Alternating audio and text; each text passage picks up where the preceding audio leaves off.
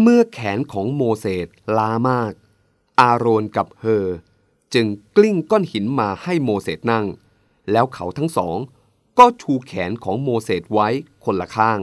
ตราบจนตะวันลับฟ้า อพยพ บทที่ 17 ข้อ 12 ขณะที่ชนชาติอิสราเอลเดินทางมุ่งสู่แผ่นดินคานาอัน ผ่านถิ่นทุรกันดารมีเหตุการณ์หลายอย่างเกิดขึ้นกับพวกเขา ในพระธรรมอพยพบทที่ 17 1ถึง16 พูดถึงชนชาติอิสราเอลเดินทางผ่านเมืองเรฟิดิม ที่นั่น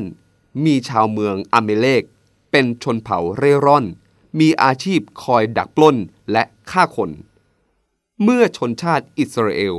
ผ่านไปทางนั้น จึงฉวยโอกาสปล้นฆ่าเหมือนกับที่เคยทำมาแล้ว แต่ต้องพ่ายแพ้ต่อชนชาติอิสราเอล เพราะพระเจ้าทรงช่วยอิสราเอล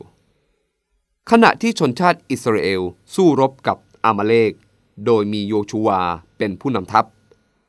โมเสสอธิษฐานโดยการชูมือต่อพระเจ้า เพื่อชนชาติอิสราเอล ตราบใดที่เขาชูมือ ชนชาติอิสราเอลก็จะเป็นฝ่ายรุก แต่พอมือของโมเสสล้า ฝ่ายศัตรูจะเป็นฝ่ายรุก การทำศึกยืดเยื้อ มือของโมเสสเริ่มล้ามาก จนยกต่อไปไม่ไหว อาโรนกับเฮอ ทั้งสองคนช่วยกันชูแขนของโมเสสคนละข้าง ตราบจนชนชาติอิสราเอลชนะเด็ดขาด บทเรียนในเรื่องนี้ช่วยให้เราเรียนรู้ว่า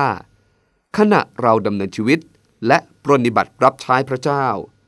อาการอ่อนกำลังหมดแรงย่อมเกิดขึ้นได้ ดังนั้นจึงเป็นสิ่งสำคัญที่เราจะเสริมกำลังซึ่งกันและกัน อาโรนและเฮอช่วยเสริมกำลังโมเสสในยามที่มือของท่านล้าหมดแรง ให้มีแรงทำหน้าที่ต่อไปจนสำเร็จ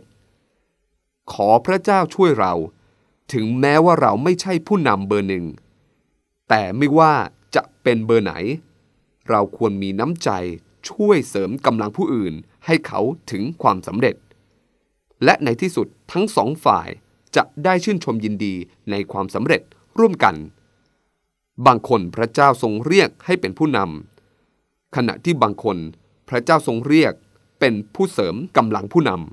ำแต่เราจะร่วมชื่นชมยินดีในความสำเร็จร่วมกัน วันนี้ อย่าทำลายกำลังใจใคร แต่จงให้กำลังใจ และตัวเองก็จะได้รับพลังด้วย ผมขอให้กำลังใจทุกคน สู้ สู้ สู้ จนรับชัยชนะ